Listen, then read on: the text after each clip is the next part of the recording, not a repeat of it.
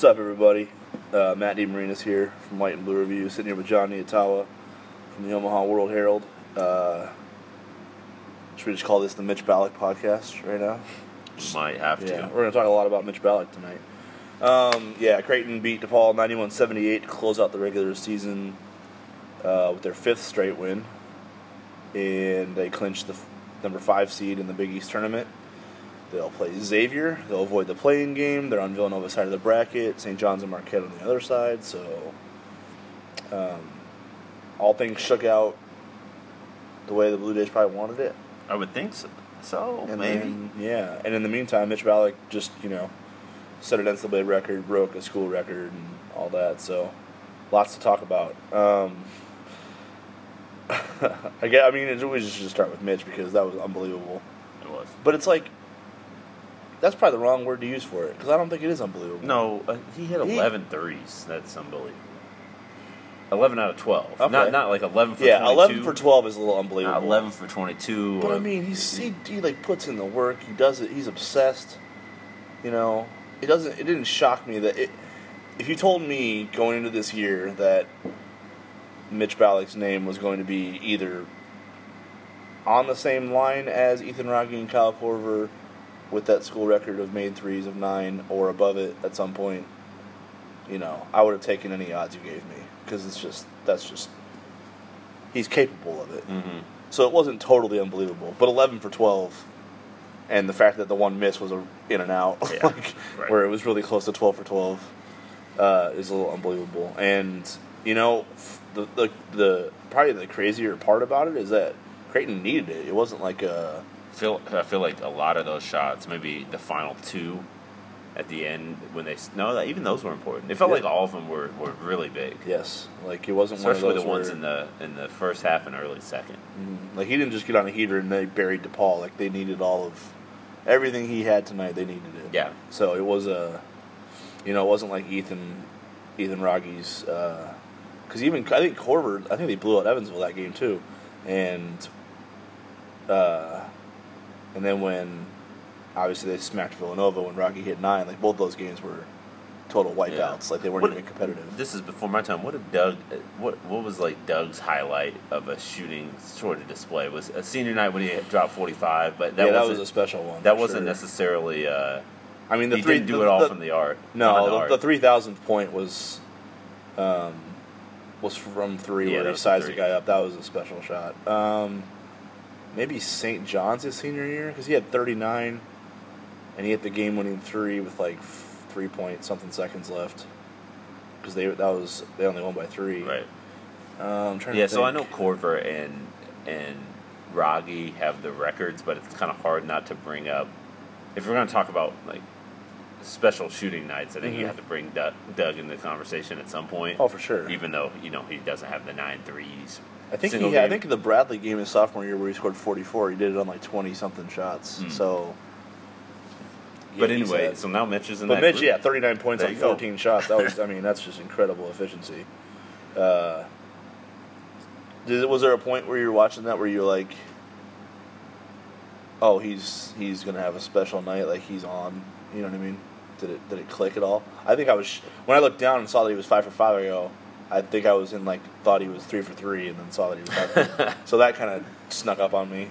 Um, I think the then- one, the step back he hit in front of DePaul's bench, that was, that was nice that one was one where I was like, okay, if he's doing that, you know, I think he's he's in a good place. That might have just been his second three, second Yeah. or third three that he hit. He hit one on Femi in the corner and stared at him.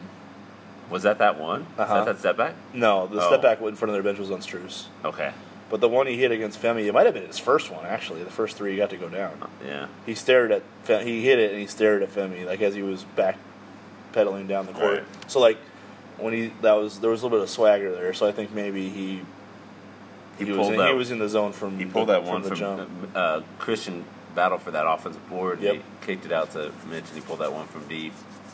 But that wasn't too surprising because he, he he'd do that even if he'd missed his first four. You know, because that in rhythm jump shot. Mhm. I don't know when he talked to him about this after the game, but watched him in pregame warm-ups, and he uh, after everybody was done, he like hollered at one of the managers and was like, sort of head nodded him to him in his direction so that the manager could give him a pass, and Mitch sort of mimicked the first play call that they were going to have at the start of the second half, Okay. where he comes off a screen and, and sort of shoots.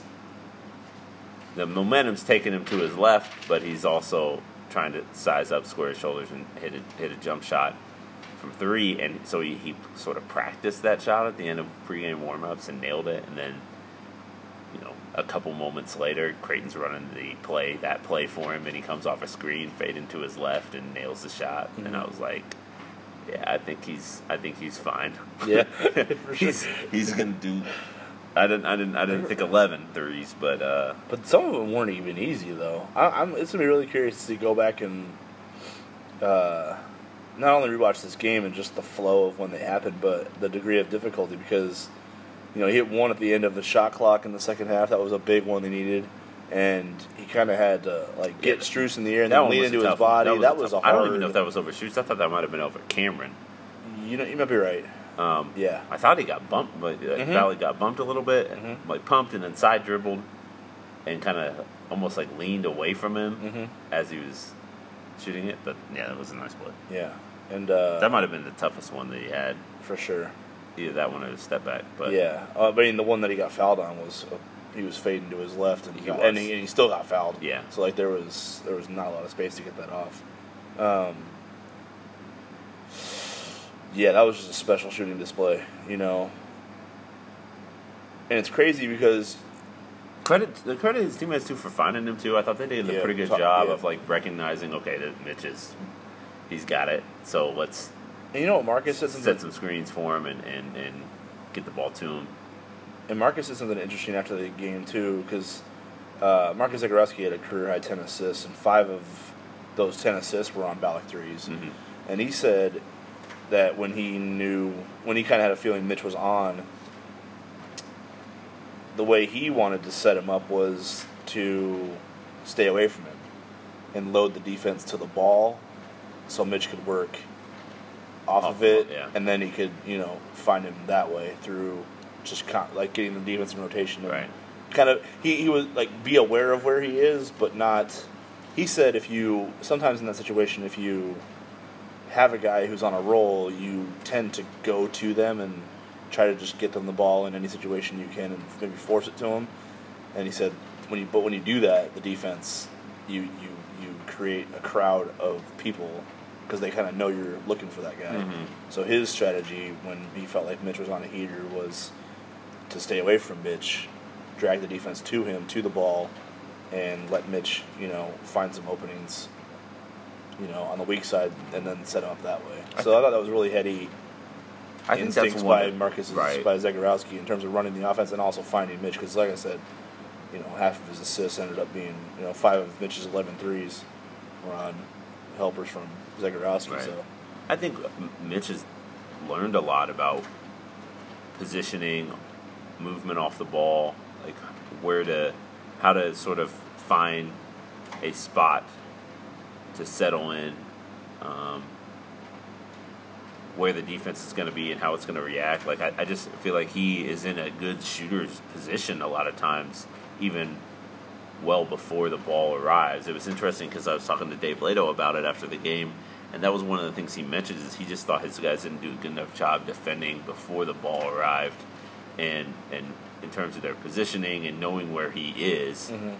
You know, a lot of times they got to him and they contested the shot, but against a good shooter, especially once he's already in rhythm, like that's not good enough. You you have to your work has to be done before Right. he gets the ball. Yeah. and that was one thing that, that stood out to him. And, and to me, it, I think it's a credit to Mitch because I think he's grown a lot in terms of just his understanding of offense and how to find an open spot for himself. Mhm. So there, there was a there was a lot that went into that. I mean, sure, eleven to twelve, really good shooting, but also some of the subtle things that he does just to get himself open. I think His footwork's really underrated because he's very rarely. You know, and we hear Jim, Coach Flanery talk about this all the time on the women's side of it. Um, you know, he's always shot ready. When he's on catches, and Dude, even he was and shot- he's really good at being and really he's really good at setting his feet off the dribble too to get himself square. Yeah, And he I- was I- shot ready when he crossed half Yes, court. he was shot ready a couple times when we, you and I both mentioned, we were like, I think Mitch seriously thought about pulling that from 32 feet or whatever it was. He's like he looked at the rim and he goes, "Yeah, I got it. like I can see it. you know, it's I can see it like clearly the orange. um, it's crazy because you have to when you're on a when you're on a heater like that, you probably have to have some self control because you probably feel like you, I've you always can shoot heard- every possession. No. I've heard this from. I think it was Steph Curry said it. um, I think it was him. But he's like, one of the things is when you when you get hot as a shooter, a lot of times you can shoot yourself out of a slump. And Right. so one of the keys is, at least, I think I'm shoot I'm- yourself out of a slump or out of a heater. or out of a heat, Yeah, yeah. like shoot yourself into a slump. Right. Is basically Mhm. uh, Steph. I think it was Steph. He was saying that like you know when I get hot, I don't want to hunt shots. Like I want to keep taking shots that keep me in my rhythm. Mm. So you don't want to just. A lot of people say heat check. Yeah. Oh, it's okay. You took that heat check. Well, in Steph Curry's mind, it's like, no, you don't take heat checks because a heat check can knock you out of rhythm. Mhm. So you want to take the shots that just keep keep you in a rhythm. So I feel like Mitch has a lot of that mindset. And I know he's been around Steph before, so he's Yeah. learned some tricks of the trade. I'm pretty sure that was So- Steph who said that. But okay, I'll believe you. It makes sense. It makes right. sense because he's a Well- very efficient three point shooter. yeah, and what's funny though is sometimes when I watch Steph play, I'm like, that felt like a heat heat check shot, man. Right. Like, I'm not sure. if There are levels to it though. Like a, a heat check for Steph Curry Right, is like you know, It's yeah, different. for sure. It's like a Um, layup for us. But Mitch has always talked about not hunting shots. You know what I mean? His teammates have pleaded, his coaches have pleaded, like, dude, hunt more shots Yeah. because you're, you know, you're a sniper. So, but he's like, he feels like it doesn't, it ruins the flow of the game. And if he starts hunting shots, it takes Right. away from just what they're trying to do offensively as a whole. And it's better for him to stay within the flow of the motion, and and that's how he can find his looks. So, you know, I think I think there were some situations tonight where he did, you know, maybe not hunt shots, but he definitely tried to be more of a sh- aggressive shooter. Mhm. Even when he was defended, he would use the dribble, he would use shot fakes, he would use his footwork to, you know, just create enough space against guys to create his own shot. And I think that's probably the thing that stands out most to me about if we're if we're comparing the guys that he just passed tonight in Ethan Wragge and Kyle Korver, those guys and Ethan, you know, is it's it, you know it's kind of a running gag that he hardly ever dribbled. Yeah. Uh, but Korver learned how to create his own shot as his you know later in his career. For Mitch to have a game like this as a sophomore, and to be able to show the ability to create off the dribble his own offense. Uh, he- at this stage of his career, it's you know it can only you know you you wonder where the ceiling is in terms of just how good of a scorer he could possibly be because if guys run him off the three point line, he can still get to the rim and score, and he still has good touch to score in the mid range area. Um, so he, you know, there's a there's potential there for him to take off as a really high level scorer in this league, um, given his skill set. In comparison, I guess to the other guys is what I'm maybe Yeah. trying to say. Yeah. Because I think Korver his first couple years was spot up, and Ethan was at his best was catch and shoot. So, you know, for Mitch to be able to make as many shots off the dribble tonight as he did is a really good maybe indicator for what he could possibly be in the future as a scorer. Um, him and Martine though, when you add up their total nights together, sixty-two points total Mm. of the 91 that Creighton scored, and Yeah, they did it on 24 shots. Isn't Wow. that ridiculous? No wonder Creighton shot 58% from the floor as a team. Yes, right. 64% in the second half. It was unbelievable. Ooh, 64% in the second half. Mm. Yeah. 8 Um, of 11 from 3 in the second half. That's all Right. bitch, but like I mean, they missed as many. They missed as many free throws as they did field goals. You know that? 28 24 from the field. They were 10 of 14 from the line. So they missed as many free throws. They missed more free throws than frees between them. they were 19 to 28 from the line and 29 to 50 from the floor. Are you talking about in the second Uh, half? I'm talking about Mitch and Oh, you were talking about yep. Mitch and Martin, my bad. my Mitch and bad. Martin missed four free throws and four, Okay. and four field goal attempts.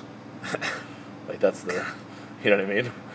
But yeah, Martine like had a you know, I felt like he had allowed twenty three and ten, but because of how much Mitch was lighting up the scoreboard, it was Yeah, it was almost like it, it, it took a back seat. yeah. But Davion, When when normally it, that would have been a night where he'd have easily player of the right, game. You know, Davion Mintz did a pretty good job of finding Martine. I felt like in Yeah. the first half. I'd have to go back and look at it, but it seemed like, um, and it probably wasn't just Davion. There were a lot of guys, but Crom- Martine didn't get a lot. He didn't get a lot of points off of one-on-one isos, did he? I mean, I think he drew, fouls a couple times. there's I think one three-point play I remember three-point play, yeah. in the second half. And I know he. I think he got to the line on one, hmm um, and then he hit that trail three.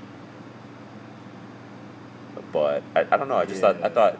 There were a lot. Uh, Ty-Shon had a lob to him. Marcus had a lob to him. So yeah, there wasn't many. I just thought they did a good job of uh, keeping an eye out for him, just because. Um, I thought they. I thought uh, DePaul had trouble guarding him one on one, Creighton's guards, and once they got into the heart of DePaul's defense, obviously you, you got a decision to make. You can try to attack the rim, you can kick it out, or you can look for Martine because some because you beat your man, but they're they're rotating over and helping, and I thought they made good decisions in those spots. Was it good for Creighton to have? Twenty three assists on twenty nine field goals. Now That's what I'm of saying. Like, was it good to Creighton? part to of that is unlock- 14 threes. It's Yeah, usually yeah. you don't see. I mean, usually you'll see if you hit 14 threes, you're going to see a pretty high assist total. Usually because Mm-hmm. a lot of times, I mean, the majority of threes are off a pass, especially for this team. But there was some balance to what they were doing. You know, they go 19 of 28 at the foul line, so they got to the rim. They scored 30 points in the paint, and then Yeah, you know, no, 42 was. from the three point Right, line. no, so like it was like it wasn't like they were just reliant on one area for scoring. Was it good for Creighton to have an offensive game like this before the Big East tournament and just you know, I know probably they're not happy with the way the defense went, especially the last what, 30 minutes of the game. last 30 minutes. Yeah. Um, compared to how they were the first 8 plus cuz that was I honestly think that. Oh, I get to your question in a second, but I think that first eight plus won them the game.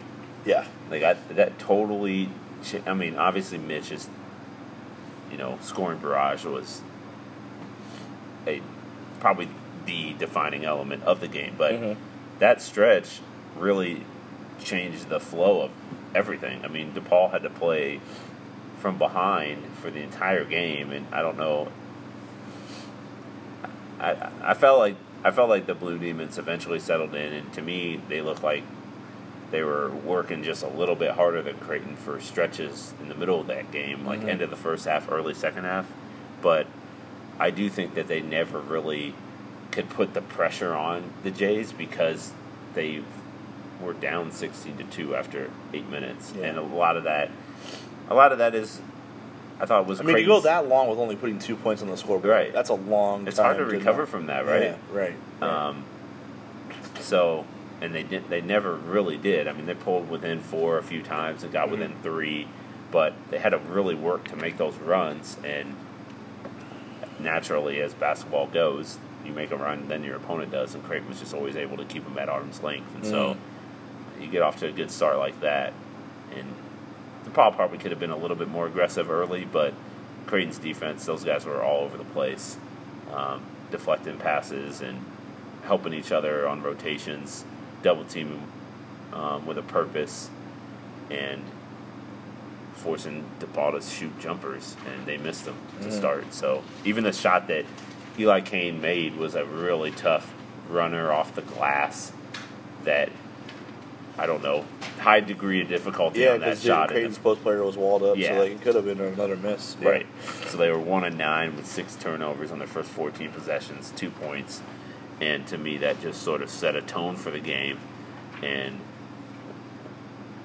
while DePaul did settle in, you know, they they had to dig out of a 14 point hole on the road. That's really tough to do. So, For sure. but anyway, back to your question about the offense. Yeah, Yeah, I think it is important. I, I, think this team needs as much confidence as it can get offensively. I think, it, I think it knows what it can do defensively, and it's proven that over the last ten games. Mm-hmm. Uh, but offensively, it's been up and down, hot and cold type thing. Like they played well against DePaul and Georgetown, but then didn't shoot it well against Marquette and um, Providence. Mhm. So, and then obviously the four game losing streak, they didn't shoot it well during that stretch either. Right. So I think that uh, I guess they did a little bit against Se- Seton Hall. They shot up decent against Seton Hall, didn't They they? they got hot against Seton Hall yeah, for sure. Ty-Shon got hot. Yeah. Um, but yeah, we've, I think we've heard from these guys the last couple of weeks. It's like it's, it, if we can get our shots going, we mix that with the defensive improvement we made, we're going to be really good. Or Mhm. it's going to be scary to play. And so I think the more evidence of that that they can sort of rely on, even if they go through a stretch in the Big East tournament, four minute stretch where they go one of four, one of five from the field, that mentally that won't affect them, and they can um, they can trust it. They're maybe on uh, due for a stretch where they're going to go five or six. Yeah. And then one thing I always think about when I watch this tournament is who's you're playing a game on a neutral floor, but it's it's also a home court of one of the teams in the league in St. John. So teams do have an opportunity to play there during the season if they, you know, if St. John's decides to make it a big game and move it to Madison Square Garden instead of Carnesecca. And I usually think that's an advantage going in if you already just had the experience in that arena and you know what it's like that season and you kind of have some familiarity with it. The game that Creighton's going to play on Thursday against Xavier, both of those teams haven't played an MSG yet this year, so that's all going to be fresh for both teams. Hmm. Um, so I think only three teams have made the final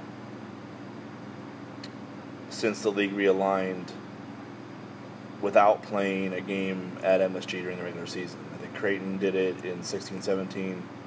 Um, I think Vill- Pro- and Providence, Villanova always plays in the in MSG Yeah. during the regular season. and Providence so- has done it twice.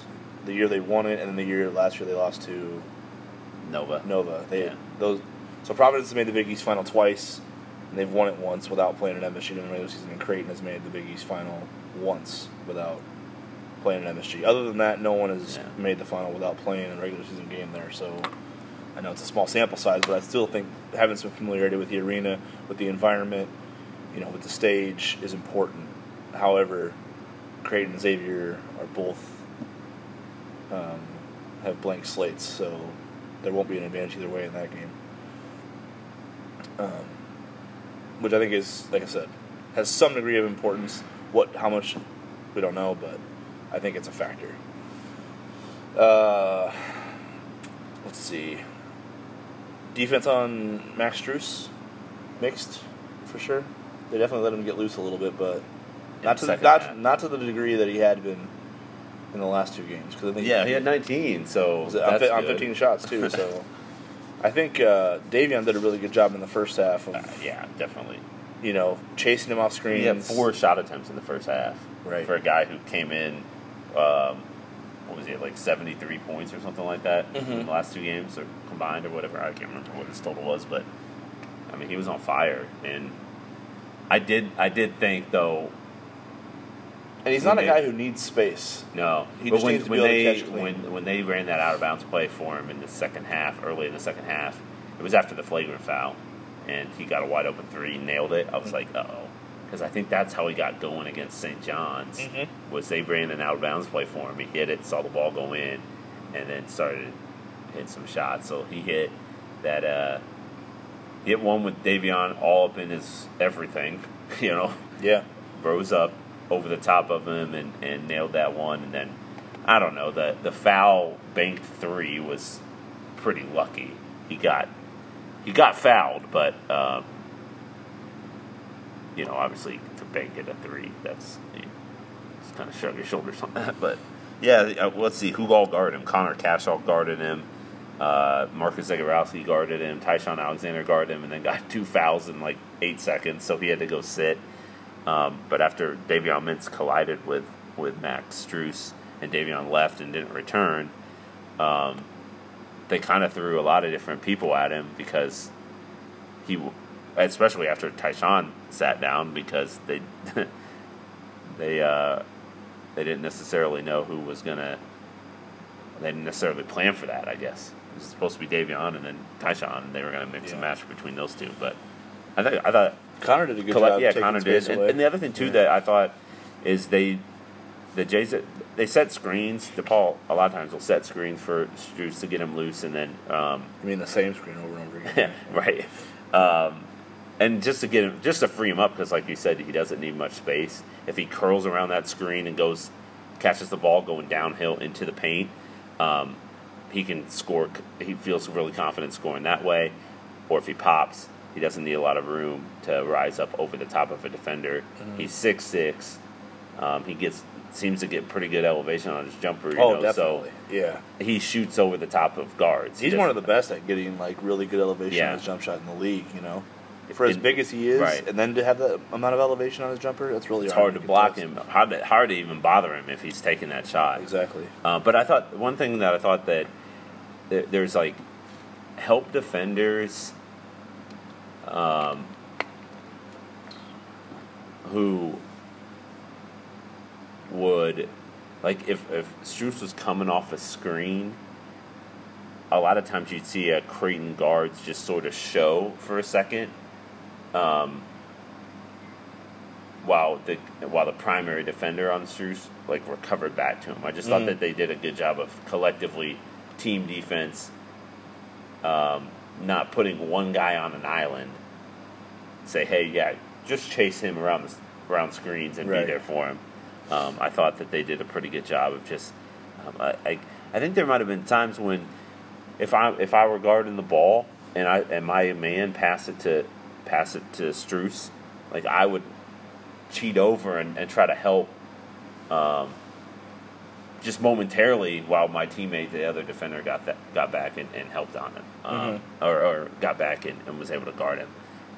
I- feel like I don't know. Maybe maybe the all on ball defender didn't necessarily do that as, as often as I'm thinking, but I feel like Creighton did a good job of uh, collectively working to slow Strus down Yeah. and because it, it is a lot to put on one person to have to fight through a lot of those screens and if you're just a step late it's kind of the same thing with Myles Powell like you really can't give those guys room because all their once they get the ball in a in a rhythm they they even like him Strusen and and Powell they make shots when they don't even look when they leave the ground. A lot of times I feel like when shooters leave the ground you you think that's when they want to be square to the rim, have their shoulders set and be on balance, but I feel like sometimes you'll see Strus and really especially Powell when they rise up, it almost looks like they're off balance while they're rising up, and, And then they- they, get themselves. Yeah, that's right. I totally agree with they you. Put themselves Yeah. in balance. But they reset in midair. Yeah, Yeah. They And- square themselves up right. in the air. Yeah. and yeah. and that's why that's what makes it so difficult as a defender because you're you're trying to catch up while they're already in the air, sort of Mm-hmm. Yeah. putting themselves. Well, you, you probably think you've already broken rhythm. yeah, And the shot they're taking now is one you're ready to force them to take. Right. And then all of a sudden there's a reset in midair and it's rhythm and it's, you know, and the Yeah. ball goes through accordingly and you're like, dang. Right. You know, how do I take away that now? Exactly. Yeah. No, I totally agree. Yeah, that, that the, the the second one that Strus hit was one of those where I, I caught the ball coming off a screen and immediately elevated, and in my head I'm like, "There's no way he's shooting that right." And then all of a sudden, because like he- like he looks like he's about to you know fall over, there's Yeah. no way, and then there he is burying it. So I don't know if I've ever said that when Max Strus, Max Strus has caught the ball though. I think every time I've caught, I every, just ti- assume every he's time shooting. he catches it, I think he's shooting. Yeah. I always say that. that's going up. Um, that's going up. That's going exactly. Um, so let's see. We should we get to questions and then whatever was left over? If we talk, you know, we'll talk about Xavier and then yeah, the tournament. I think we're pretty confident we can break down some awards. Right? Do we want to go there at all? Yeah, I'm fine with that. Yeah, I think we can do that. Um, this first one is from Alex Sass. What does the team need to do in the tournament, the Big East tournament, to go NCAA versus one or two in the NIT?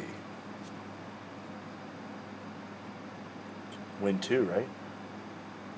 I think win two and you're in. Okay.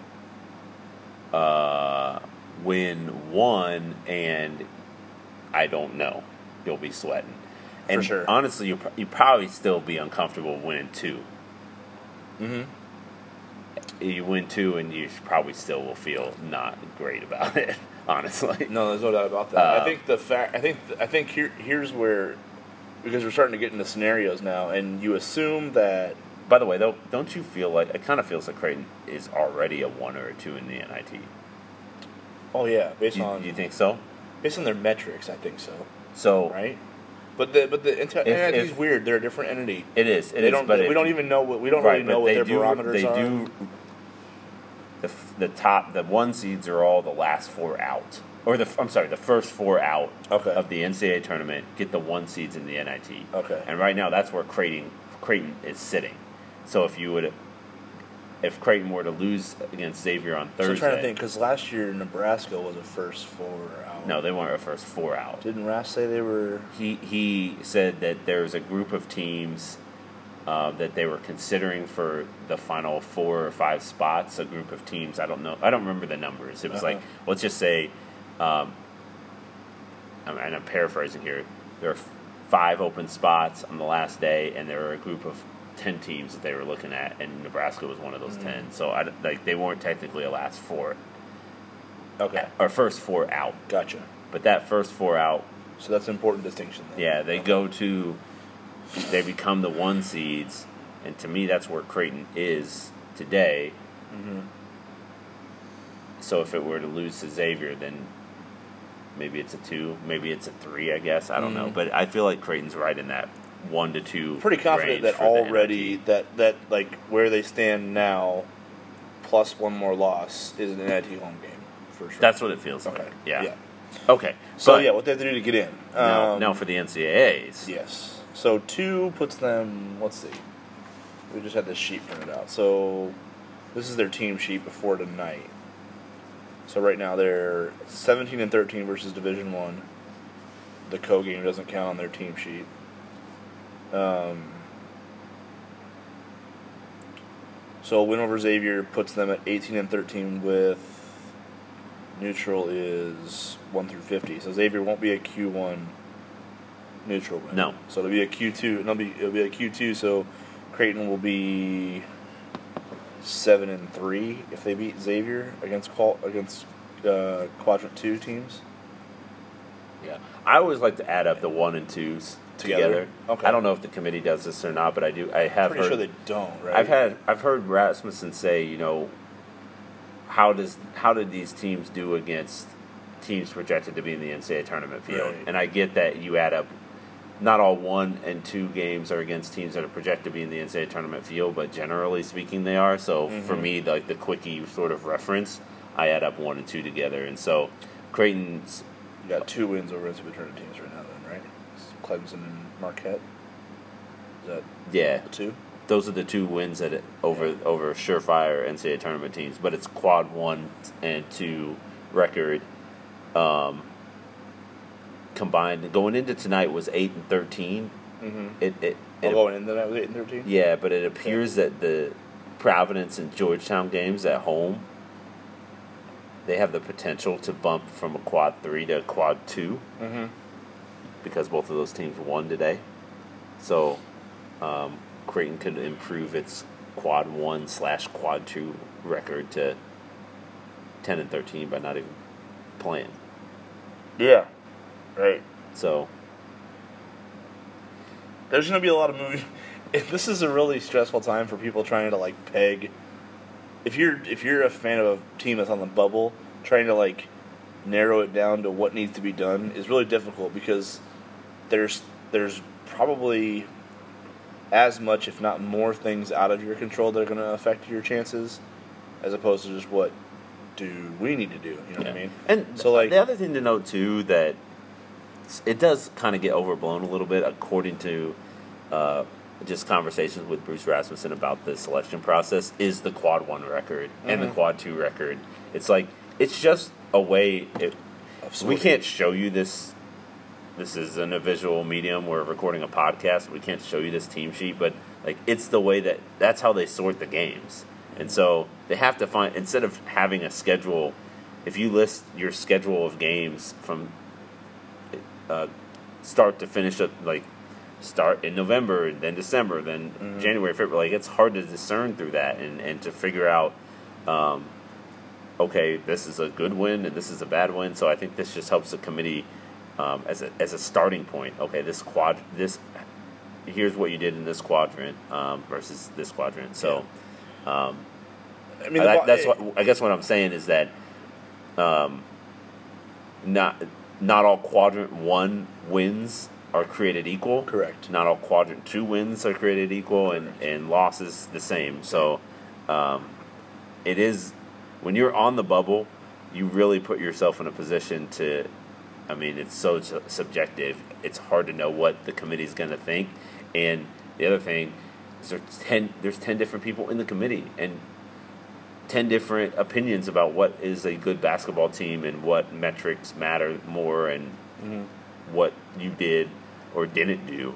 And so you're really just at the mercy of those people deciding um, how good you are. And that's a tough spot to be in, but that's Yeah. also the spot that Creighton puts put itself in. So, right. um, you know, best game. My- best objective or the Yeah. or the best the best path here is to win all your games. My, yeah, I done. think the best way I can put it, as simply as possible, in answering this question is, when I look at Creighton's team sheet, there's 17 Division One wins on it right now, 13 Division One losses, and there's a top 20 strength of schedule overall. So Creighton has challenged themselves both in the non-conference and obviously, you know, through the 18 Big East games plus whatever they play at MSG. To me, if I'm just going to narrow it down as simply as possible, I don't see how a team that wins 19 games against the top 20 strength of schedule is left out. Will this be different because there's a new metric being used as a sorting tool? We'll find out. And I think that's something that's going to be very interesting to see because there are teams that that are showing up on a lot of brackets. NC State. yes, that are showing up on a lot of brackets uh, that did not do that. They did not challenge themselves in the non-con and just racked up wins. Sometimes not even impressively. Yeah. So- it, it's always that, that, yeah, it's always the such question. a Sunday will be is So. Creighton um, has 17 Division One wins, playing what what did you say the 20th toughest, Uh, 16th. 16th toughest strength of schedule. So um, a team like Temple, which a lot of people have said maybe deserves a bit an at large bid. Mhm. If Temple had Creighton's schedule, would Temple get to 17 wins? Yeah. You know, would Belmont get to 17 wins? Yeah, and so I, like and I get that's, that that's my thing too. Is like when you when you if let's say Creighton wins these next two and loses in the final, that's 19 wins, Division One wins versus a, what will probably stay a top 20 strength of schedule. Yeah. Belmont, a team that lost in their turn, conference tournament final today, has 24 wins against a strength of schedule of around 250. Right. So, at what point are like how much difference is 24 versus 250 versus 19 versus top 20? Like, what's the Right. is that are five wins the difference? Like, is that so? Then Belmont and Creighton are on even footing, and then you just like, you know, you use different metrics to turn like the efficiency metrics to decide who's the better team. You know, that's that's going to be a tough debate. It's, it, it is going to be very, and it's the debate that we hear all like every year. Mhm. And honestly, I kind of go back and forth with it because I, um, I empathize with the mid majors Who don't have a lot of don't have opportunities, opportunities to prove Yeah, themselves. I yeah. get it, but I also. I- feel pretty certain that some of these mid-major teams that are on the bubble right now, for are potentially earning at-large berths, um, you know, the knock on the, the major conference teams that are they're contending with is that those major conference teams have had a lot of opportunities and haven't taken advantage of them, Mhm. or just haven't been consistent. Mhm. Well, there's a reason why they haven't been consistent. It's because they're not they're not great, but they're pretty good, and pretty good teams don't go ten and two against the you know top half of their schedule. Pretty good teams go six and six or five and seven against the top half of its schedule. That's Right. that's what good teams. That's what pretty good teams do. Yeah. And so in I my mean, you look at Villanova and Marquette right now. The top two teams by a considerable gap in this league. What four games? Right? Aren't they four games better than three? Thirteen and five versus nine and nine is Yeah. third place, right? So Villanova and Marquette finished four games better than the. Wait, Marquette lost six games, didn't they? Because Villanova won outright. I That's think Marquette's correct. twelve and six. Yeah. So Marquette is second in the league, three games ahead of third place. Those two finished nine and ten down the stretch combined. Villanova was five and five. Uh, Marquette was four and five down the stretch. So think about that when you're because that's going along with what you're saying about how it's when you when you do have a schedule that is challenging on you know what bi-weekly is it two games a week essentially uh, in a major conference you know going 500 is hard Yeah. and going 500 is good Right. so what's the difference in you know what's what's the gap before you have to say well the mid-major team is clearly the better team here um, you know is it seven wins is it eight wins like how much more how many more wins do you need against the the weaker competition uh, to bypass a team that doesn't have as many wins as you but play a tougher schedule Mhm. you know a considerably tougher schedule The other thing too that I'll, I mean, two aspects that we haven't talked about yet with Creighton's resume that it's hard to get a read on what, what kind of difference it'll make. mm-hmm. Um, and honestly, last year I feel like it was a, a different, a differential factor was the fact that Creighton didn't have any bad losses. Um, still applies and it applies this year too. But Mhm. I do think there are more major conference teams this year that don't have bad losses that are also in on the bubble. Mhm. Um, Not NC State though. no, not NC State, but uh, Indiana. State- yeah, Indiana's yeah. one. Um, is does Florida have a bad loss? I think they might have suffered one that they shouldn't have. Um, Yeah. Oklahoma, I, Oklahoma's probably in, but Oklahoma Yeah. doesn't have a bad loss, They got jumped in a back alley tonight. right? But they just beat uh, KU, smacked them. So, Mm-hmm. um, But you know, but that's the funny thing that you brought up a couple days ago was that Oklahoma is going to finish what seven. oh and right, 11 seven and eleven in Big Twelve play, right? and they're probably going to get in. probably going to get in. Not only that, but they're seven and eleven. You probably think they're safe. Think feels safe. that's crazy, right? Safe-ish. Is yeah. that crazy to say? Well, loud? Like, TCU you- is seven and eleven in league play too, aren't they? Mhm, after today. Yeah, Texas is five hundred right now, yeah, yeah. and they're And they're they're they're considered a bowl team. Yeah. yeah.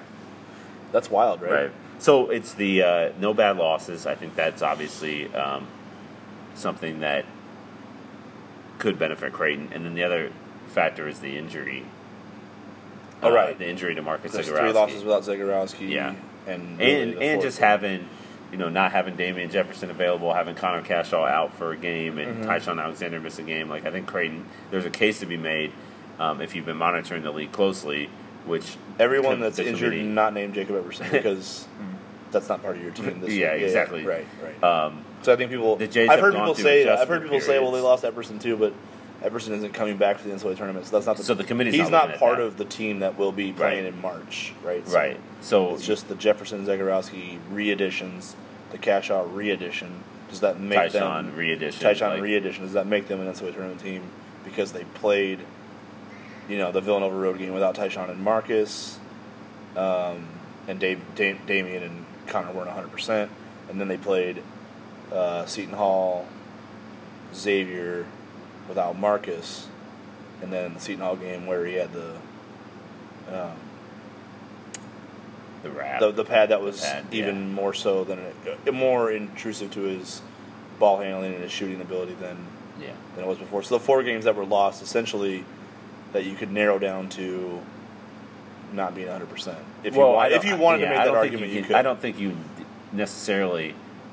I don't think you should, but I do think you can say, well,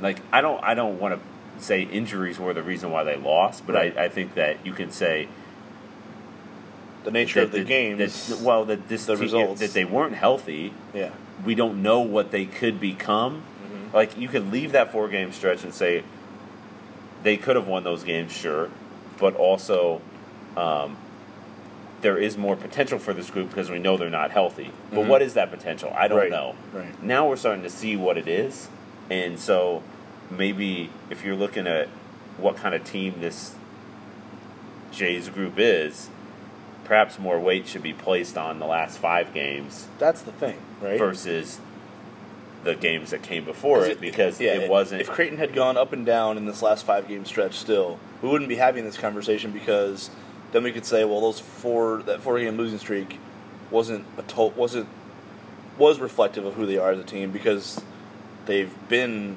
healthier and still had up and down results.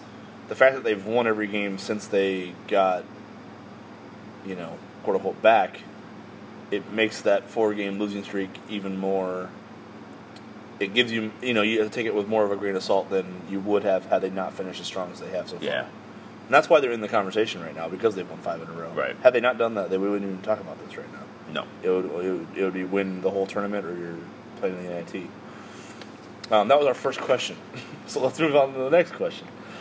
That was a well, that almost took 15 minutes. Um, this is from Chris Hall. I'd like to hear how Paul Lusk has made an impact on the team. Uh, D has improved immensely. Just wonder if he impacts other areas. Uh, that's a good question, Chris, because I'm glad we get to talk about this because I think he's been what maybe the unsung hero of this last five games, considering the jump Creighton's made defensively. Well, I think you also, I mean, factor in the four game losing streak too. That Oh yeah, what Uh, yeah. they did defensively in that stretch was impressive as well. Mhm. So yeah, his impact on the team. Maybe some uh, nuances that people wait maybe not know that he implemented the tracing of the ball, the ball pressure, you Yeah. know, just extending it a little bit more off the perimeter instead of you know staying inside the three point line and waiting for them to come to you and closing gaps up. But you know, there's a lot that. Also, the way he teaches it. I think the way he teaches it is, Yes. is the big thing. I mean, just um, understanding what is tripping guys up and how to work with them to help them overcome it. I've taught I talked to Mitch a week or two ago just about you know he was saying you know I'd go out and do run drills with Coach Lusk and they you know it would just be him Mitch, Coach Lusk, and a manager, and they'd be doing just uh, see ball and man type drills, or, or how to, or uh, I think, gosh, I want to say maybe he was doing some sort of uh, rotating, maybe trying to stay in the stands, but rotating. I can't remember exactly what he was. so footwork related then. Yeah, right? something. Well, and, and just like awareness of knowing how to. Mhm. Uh, I, I think he, I think he, I think one of the, maybe one of the things he was working on was how to how to provide help, but also still Be ball aware. yeah, Right, and, and, yeah. and be aware of where your man is as well. Mhm. Um, but just like I feel like positioning and oh, um, being alert and active is this group's. Um, I don't know. It's just it's awareness level. It's just skyrocketing. I I, think I uh, part of that comes with understanding. I think well, actually, a lot of it I think has come with understanding, and I think a lot of that has been a result of Repetition. yeah reps and, and Coach Lusk working with these guys, Mhm. I watching think- film and, and running drills with them and, and just trying to hit it home. I can't remember which game it was, but I believe it was a question you asked Mac in a presser in the non-conference, and um, Co, you know, part of the response you got was, oh, Jesus. I'm pretty uh, sure it was Co. So part of the response you got had to do with uh, the thought process versus just the instincts. yeah, Um, because at the Co game. After the Co game, Greg McDermott was pretty frustrated, and some were the players. Just how many threes Co, Co got because that was their game plan was don't get 'em- let them get 3s Mhm. But McDermott's message was, or when he was talking to us, he was he said stuff. Essentially, he said, "Our guys were in position, or they knew what to do. They just weren't doing it. They weren't able to like, the, in their mind, process it quickly enough to be in the right spot, and so they just needed more time to rep that." mhm. And, and to where it, it definitely became less like- about yeah. thinking and more about just Flying around. reacting and being. Because it looks like the defense is flying around a lot more. Yes. these days, which is goes along the lines of using your instincts more, reading and reacting quicker. And there's just so they're so active with their hands Oh, too. yeah. You know, and, and and Which isn't normally how Greg McDermott likes to right, run right. the defense. But Like, but that is that is a re- in my opinion that's a result of positioning and just Mhm. like knowing maybe anticipating a little bit. If you if you're active with your hands and you're out of position, you're going to foul. Mhm. Like you, it starts with it starts with being in the right spot because if you're not, like you have to move your feet. If you're not moving your feet and you're reaching, you're you're getting fouled. exactly. But if you're in the right spot, then suddenly the ball's right in front of you, and you can just knock it away. You don't. You're not like uh, lunging to try to get yourself And raking arms. and all that right. Right. Right. Yeah. Uh, I think there. To me, that was that's what stood out a lot too. Is just that these guys are in a spot to make a play, Mhm. and now that they're in, they find themselves themselves in that spot more and more. They're making plays, and uh, yeah, the players deserve a lot of credit for that. Coach Lusk does. Mitch mentioned his game plans after the uh, after the game today too. Just uh, the way that they've scouted teams and tried to. Um, I think they've just provided more help in situations, um, whether they've targeted a, a, a certain player to play off of a little bit, or um, just been more committed to double teaming at times Mhm.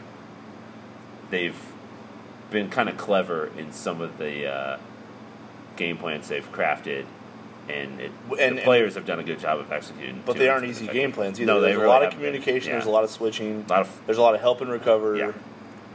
Um, it's no small thing that Creighton has taken the jump defensively. I know people were very frustrated with some of the performances they put forth, especially early in the, you know, as they started facing tougher teams in the non-con and uh, as they got into Big East play, wanted to see this team be a little saltier on the end of the floor.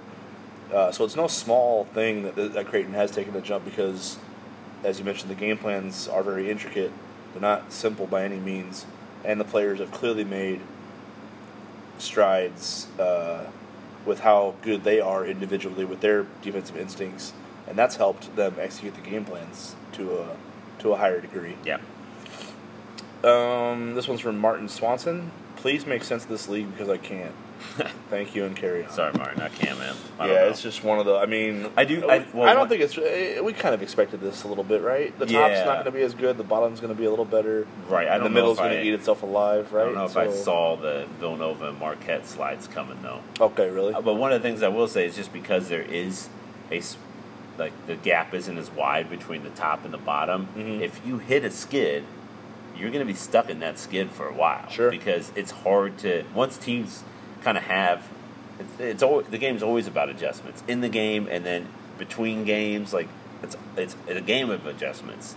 So if you're stuck in a skid and you're trying to figure yourself out, well, these teams are just repeating what the opponent just did to you, Mhm. and until you figure it out, you're gonna lose games, or you're at least it's gonna be hard for you to uh, harder for you. These like your opponents are not going to um, um, ease up at all, and you can't just rely on your talent to pull you through because you're not that much more talented than no, anybody else. that's the thing. so Yeah. um, I think there's a reason why eight of the ten Big East teams have lost, have suffered a three-game losing streak. that's at least a three-game losing Have you streak. tweeted that stat or you Uh, about that? Because that's wild to me. Yeah, When you think about when you think about the league and how tough it's been, nothing encapsulates that more clearly than that stat. When you when you said it to me, I go, that makes total sense, and it's still shocking to hear. Okay, so Because that a ten team that a ten team league could have that many Creighton- teams. Think about this. Go on a slide. Think about this. Marquette. Who are your top five seeds? Marquette, Villanova, Seton Hall, Xavier, Xavier, Creighton. Yes. Four of those teams have lost at least four in a row at one Yep. point. Yep. In the le- in league. In league play.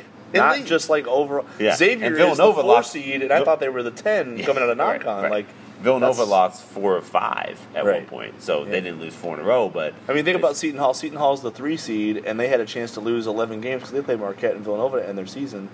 They were sitting at seven wins before that, Yeah. and they beat those two teams. Right. They were Marquette- seven nine, could have gone seven eleven. Yeah, Marquette had could have finished last. Marquette you know. literally, as it shakes out in hindsight, had four chances to clinch a share of the Big East title and lost all four Yeah, games. Right, they did. Think about how wild if they would have won one of them, one, they, they get the they're share. they're they're Yeah. t- they are hanging a banner. One, they lost all four, and Villanova looked like they were dead in the water because Right. they had lost three in a row, and then they had Marquette coming to Philly, and they were down late in that game, and it looked like Phil Booth and Eric Paschall were on dead legs with about eight minutes left, and they were in trouble, and somehow they kicked it into a gear and recovered. Yet they walked into Newark today with a chance to win and clinch the outright title and couldn't Right. do it. They still needed Yeah. help from Marquette losing to Georgetown at I, home. I, I just feel like the big, the Big East is certainly it's it's it is down, and we knew it would be. Um, I I do think from a national perspective, I don't think it's getting enough credit. But then again, um, you know, when you have when the league eats itself alive like it has, you kind of understand why why Mhm. that's the perception. Um, Villanova and Marquette to me are they're NCAA tournament locks, but after that, the league doesn't have a team that's been consistent enough to put itself in that position, Mhm. And you can make an argument for or against the rest of the eight teams in terms of how good they are, Yeah. and it's hard to dispute whatever side of the fence you're on.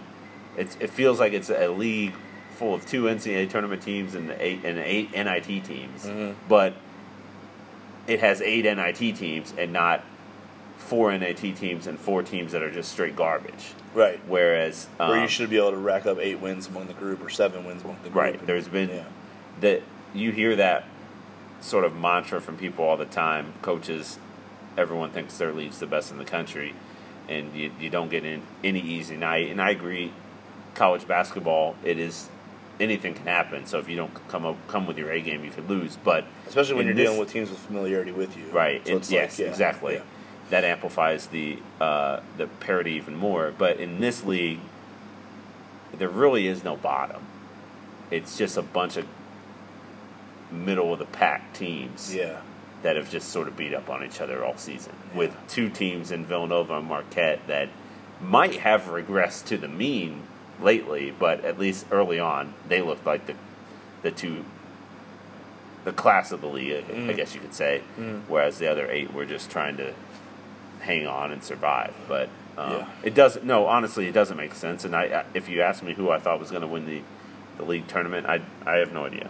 Probably Seton Hall.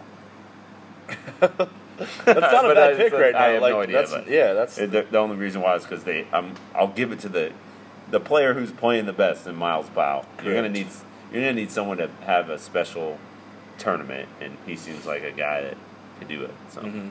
But then again, there's a lot of guys on a lot of teams that if they do end up having special tournaments, you'd be like, yeah, that makes sense. that makes sense. Yeah, yeah, agreed. Okay, uh, this one's from Bleeds Blue. Uh, no quick change.